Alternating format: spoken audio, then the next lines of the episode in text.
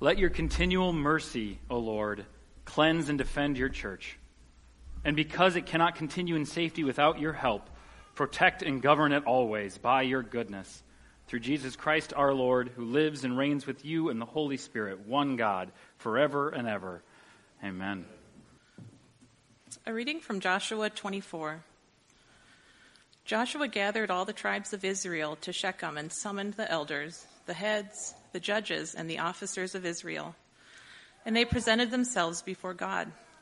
And Joshua said to all the people, Thus says the Lord, the God of Israel. Now therefore, fear the Lord and serve him in sincerity and in faithfulness. Put away the gods that your fathers served beyond the river and in Egypt, and serve the Lord. And if it is evil in your eyes to serve the Lord, choose this day whom you will serve, whether the gods your fathers served in the region beyond the river, or the gods of the Amorites in whose land you dwell. But as for me and my house, we will serve the Lord. Then the people answered, Far be it for us that we should forsake the Lord to serve other gods. For it is the Lord our God who brought us and our fathers up from the land of Egypt and out of the house of Israel, uh, out of the house of slavery and who did great signs in our sight and preserved us in all the way that we went, and among all the peoples through whom we passed. And the Lord drove out before us all the peoples, the Amorites who lived in the land.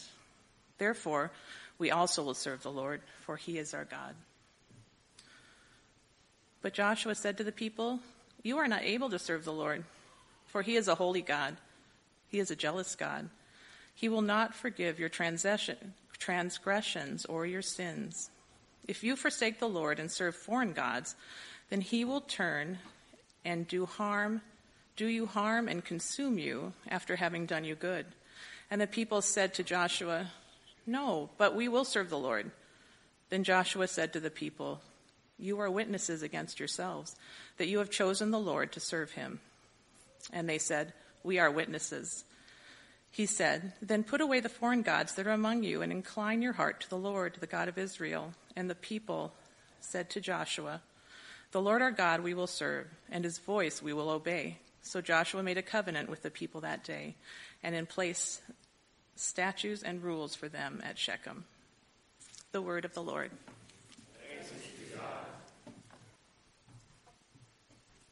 I'm reading from 2 Corinthians 6. Do not be unequally yoked with unbelievers. For what partnership has righteousness with lawlessness? Or what fellowship has light with darkness? What accord has Christ with Belial? Or what portion does a believer share with an unbeliever? What agreement has the temple of God with idols? For we are the temple of the living God. As God said, I will make my dwelling among them and walk among them and I will be their God, and they shall be my people. Therefore, go out from their midst and be separate from them, says the Lord, and touch no unclean thing. Then I will welcome you, and I will be a father to you, and you shall be my sons and daughters to me, says the Lord Almighty. Since we have these promises, beloved, let us cleanse ourselves with every defilement of body and spirit bringing holiness to completion in the fear of, the, of God. The word of the Lord. This is the gospel of our Lord Jesus Christ according to John. Glory to you, Lord Christ. When many of the disciples heard it, they said, This is a hard saying. Who can listen to it? But Jesus, knowing in himself that his disciples were grumbling about this, said to them, Do you take offense at this? Then what if you were to see the Son of Man ascending to where he was before? It is the Spirit who gives life, and the flesh is no help at all. The words that I have spoken to you are spirit and life. But there are some of you who do not believe. For Jesus knew from the beginning those who were not will not believe and who it was that would betray him. And he said, This is why I told you that no one can come to me unless it is granted to him by the Father. And after this, many of his disciples turned back and no longer walked with him. And so Jesus said to the twelve, Do you want to go away as well? And Simon Peter answered him, Lord, to whom shall we go? You have the words of eternal life. And we believed, and we have come to know that you are the Holy One of God. The Gospel of the Lord. Praise to you, Lord Christ. We thank you, Lord Jesus. We celebrate that you have conquered death, that you reign over all things. We pray, Lord, um, that uh, through your Spirit, through your church, you continue to grow us as your disciples. We ask all this in your holy name. Amen. I personally find this moment recorded um, in uh, John's Gospel, which uh, Deacon Cheryl just read for us, one of the most sort of moving interactions between Jesus and his disciples, and specifically the 12. Uh, there are many moments uh, like that, um, but I'm always struck uh, by this moment. Uh, struck, first of all, that you, you know, John records that as Jesus is teaching hard things, that there are those whom he calls disciples who, up until this point, have been following Jesus, who decide, in light of this teaching, that they just can't do it anymore. And they are told that many um, no longer walked with him and turned back. So that's sobering uh, to think uh, that, um, again, as Jesus spoke the truth to them, it was too hard for many of them. But then you have this moment of vulnerability where Jesus turns to the 12, right, his, his closest followers, and says to them, Do you want to go away as well? Um, and Simon Peter speaks up, which, you know, when Simon Peter speaks up, you never are really sure what you're going to get um, in the scriptures if you've read the Gospels or the book of Acts uh, for that matter, right? Will this be a good Simon Peter moment or will this be a moment where once again he gets rebuked, all right? We, we don't know. And it starts a little iffy, right? Whom shall we go? Right? Is Peter basically saying, you know, Jesus, we just don't have any better options. You know, no one else will take us. You know, we're kind of stuck here. So those folks can leave, but oh well, too bad for us. Right, but then he goes on and says what is so important. You have the words of eternal life. Right, where else are we going to go? You have the words of eternal life. Maybe your words are difficult. Maybe your words are challenging. Maybe following you means persecution, means even death, as it did for many of the twelve. But we have no other options because only you have the words of eternal life. We have believed and we have come to know that you are the Holy One of God. What a picture of what it means to be a disciple of Jesus. Right, to get to that place where we say, Lord, it may not be easy, but you're our only option because you are the Holy One of God. And to follow you is the only thing that we can do. Right? It's as Joshua said, as for me and my house, we will serve the Lord. And I believe in our Second Corinthians passage today that it is that vision for discipleship, right? To be one who is completely submitted to the Lord the one that says, only you are the Holy One of God, um, that it's a concern that the Corinthian church doesn't lose that, that they, they don't move away from that place of discipleship, that place of submission to the Lord, that Paul gives them this commandment do not be unequally yoked with unbelievers. Right? His concern is, right, will you be influenced? Will you come under the, the powers, the forces that would pull you away from that life of discipleship? Right? He is concerned, right, that they um, uh, not bring their holiness to completion, as it says at the end of the passage, that they would continue to grow as those who are set apart for the Lord, submitted to Jesus, not perfect, but continuing to follow Him. Right? But what does that warning mean? What does it mean not to be unequally yoked with unbelievers?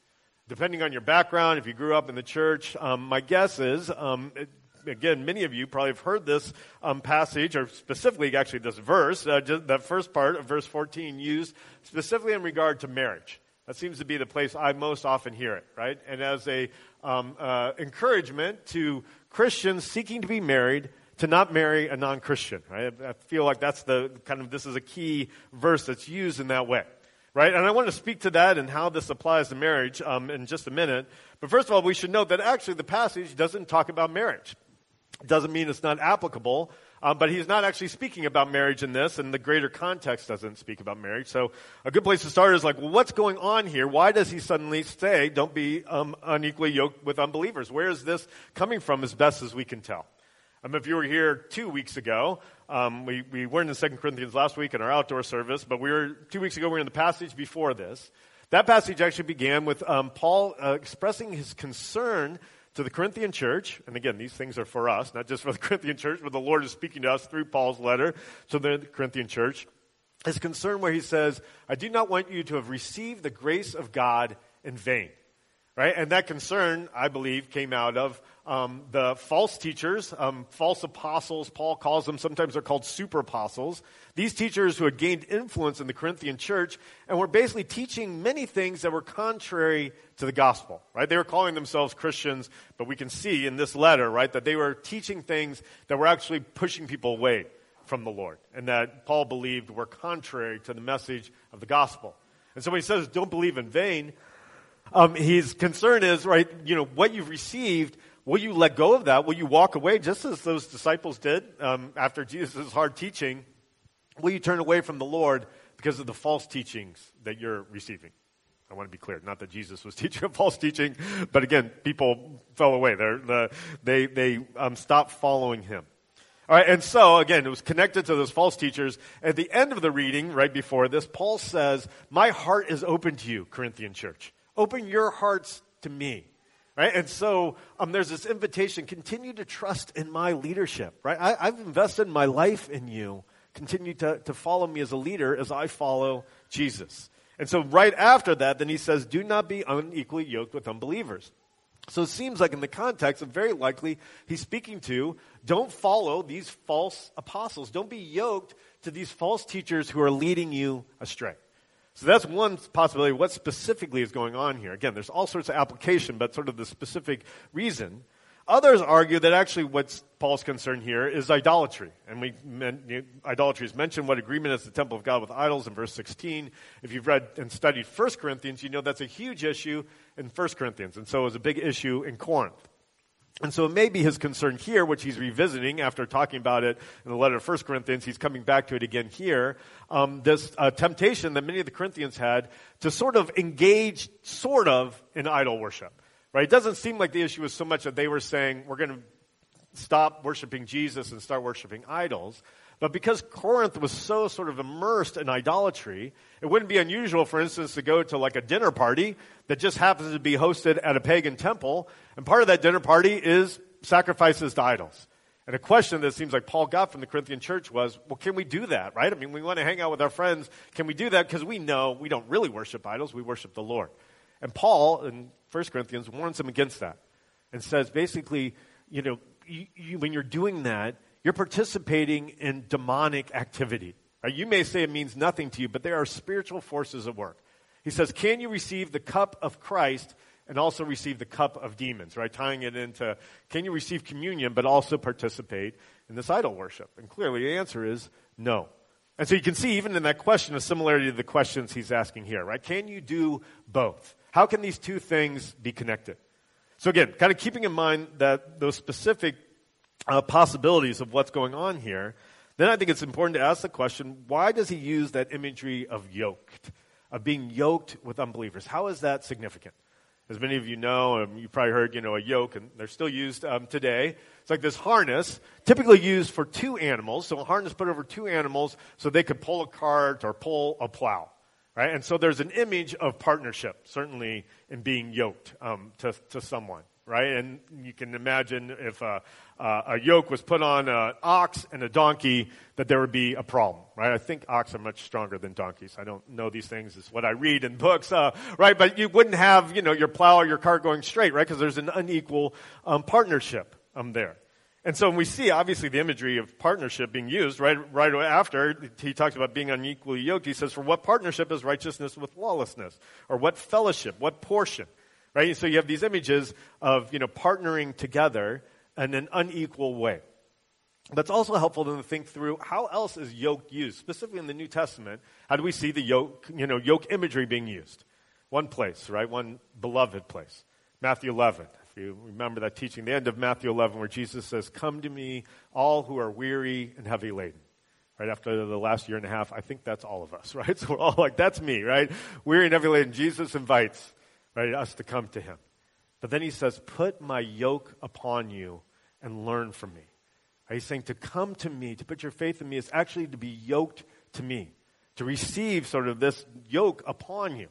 And so it's clear there's an image of partnership there, right? To be a follower of Jesus is, in a sense, to be partnered with him, right? And we do ministry, right? It's the Lord working through us as we serve the Lord. But there's also clearly an imagery of authority there, right? We're not just partners with Jesus, right? One of the partners is in charge, and it's not us, it is Jesus. And so to be yoked to Jesus is, yes, to be connected to him, but it's to be under his authority. Right, just a little side note, I've mentioned this before, but these um, stoles um, that we wear have come over time, you know, in tradition to, to symbolize yokes. Right? And so those of you who wonder, like, why do the clergy wear those fancy things? Well, there's symbols, there's meaning there. Right? It shows, right? Any authority I have as a pastor, as a clergy, is from being yoked to Jesus, right? He's the one with the authority. Right? We are called to submit to him. All of us are, but this reminds pastors um, that that's um, our calling, right? To be yoked to Jesus. In Acts 15, um, there's uh, the debate among the early church, right? Um, what does it uh, mean to invite those who are non Jewish to be part of the church? And as they're debating that, Peter speaks up and he talks about being under the law, and he talks about the law being like a yoke, which again captures, right, that there's an element of authority. To be under the law is to be under the authority of the law. And in the book of Galatians, another place where, you know, another letter of Paul's, he talks about throwing off the yoke of slavery, like living in freedom in Christ. And again, yoke of slavery speaks to, right? There's authority. There's something controlling you, influencing you. And so as we think about being unequally yoked with unbelievers, right, it certainly speaks to partnership, but it also speaks to being under the influence, under the authority, under the power, right? And we can see that both in regard as he's speaking about false teachers, as he's speaking about idol worship, both have that power dynamic to them. So I think that's key. Now, also important as we consider these verses, actually, there's another place in 1 Corinthians, 1 Corinthians 5, where Paul is speaking about sexual immorality in the church and how to address that. And he says very clearly, look, I'm not saying that you can't associate with those who are not believers, who are not Christians, who are sexually immoral. And he says, and for that matter, you know, um, those who are swindlers, those who are greedy, right? Those who are idolaters. I'm not saying you can't associate with people in this world who engage in those things, because then he says, if, if I was saying that, you'd have to leave the world. Like, how are you going to live your life, right? Uh, not associating with those with different morals than you, right? And even more important, how are we going to be salt and light? How are we going to love our communities and bless and serve those if we're constantly saying, oh, I can't be in any relationship with unbelievers, right? So clearly, I mean, you can read this out of context and wonder if that's what Paul's saying. Clearly, he's not saying that, right? He makes it very clear he's not, and Jesus makes it very clear that is not what we're called to. So once again, right, it's, it's, a, it's about a partnership, it's about coming under authority, right? But it doesn't mean non-relationship um, at all, right? There's something more there. Significantly, though, after Paul says that, he does say, but beware, right? He warns against, right, um, uh, coming under the influence of those who call themselves Christians but teach a different morality. So he's saying, look, for those that have different morals that are not believers, right, of course that's going to be the case. But beware of being influenced by those who call themselves Christians but teach something different than what the scriptures teach. Okay, so then we have um, this extended um, uh, scriptural quotation. It's actually three scriptures, maybe four, depending on how you understand it here. So if you're reading them thinking, where is that in the scriptures? It's in multiple places. Right? And so Paul, as always, is wanting to back up. Look, what I'm saying is consistent with what God has um, already said um, in the scriptures. And you see right in the middle, right, that's from Isaiah, um, a warning. Go out from their midst. Be separate from them, right? Be holy. Right? And so there's, there's clearly a warning there, right? I'm not making this up, right? God calls us to holiness. But it is surrounded, it's sort of couched between promises of belonging to God. Right? Why do we seek to be holy? Why do we, you know, seek not to be unequally yoked with unbelievers? Well, because we belong to God. We are his people. We are his sons and his daughters. And that both speaks to the why. Why do we, you know, seek holiness? But it also is an assurance, it's an encouragement. Look, this, this command doesn't come out of fear. I mean, it comes out of a fear of, the, of God. you see that at the very end, which has been sort of a theme over these last um, few weeks, comes out of an awe and a submission to God. But it's not because we're afraid of people, right? It's because we want to remain as a disciple and we're honestly acknowledging the influence that others can have on us. But again, we come from this place of assurance in the faithfulness of God and His power. So we, I believe as we think through this, we have to hold both those things, right? Our kind of vulnerability, our weakness, our ability actually to be drawn astray from the path that the Lord calls us to, alongside God's power and God's faithfulness, and the reality that we belong to Him. Both are true. I think both inform this. Right? So if we think about, well, what does this mean for marriage? Right? How does this apply to marriage? And I do think, right, in marriage, right, there is that element of spiritual influence, right? I, I, think that's really, in many ways, at the heart of what he's getting to. Again, whether he's talking about false teachers, whether he's talking about adultery, the issue is coming under influence, coming under spiritual powers that would pull you away, right? And in a marriage, there should be spiritual influence the spouses have on one another, right? I mean, that's part of the joy of marriage. Actually, the uh, the opportunity, right? The natural sort of building up in faith that can happen between a husband and a wife. And so that is a dynamic, right? There is, a, you know, authority and power at work there. And so my counsel to, to Christians that are seeking to be married is, is to marry another Christian, right? And, and, and to, to be very clear about that, right? I do think there's an unequally yokedness that can happen marrying to an unbeliever. And so I think that's an application here. Now, having said that, though, we should also be clear, once again, in 1 Corinthians, when Paul talks about marriage, he is very clear and he says to those of you that are married to unbelievers, to those of you that are disciples of Jesus, but you are married to someone who is not, stay married. Right? He doesn't say, you know, leave them, you know, get out of that relationship. No, he says, honor the marriage vows you've made. Stay married. And then he says something very curious. He says, because in your marriage, you actually make your spouse holy.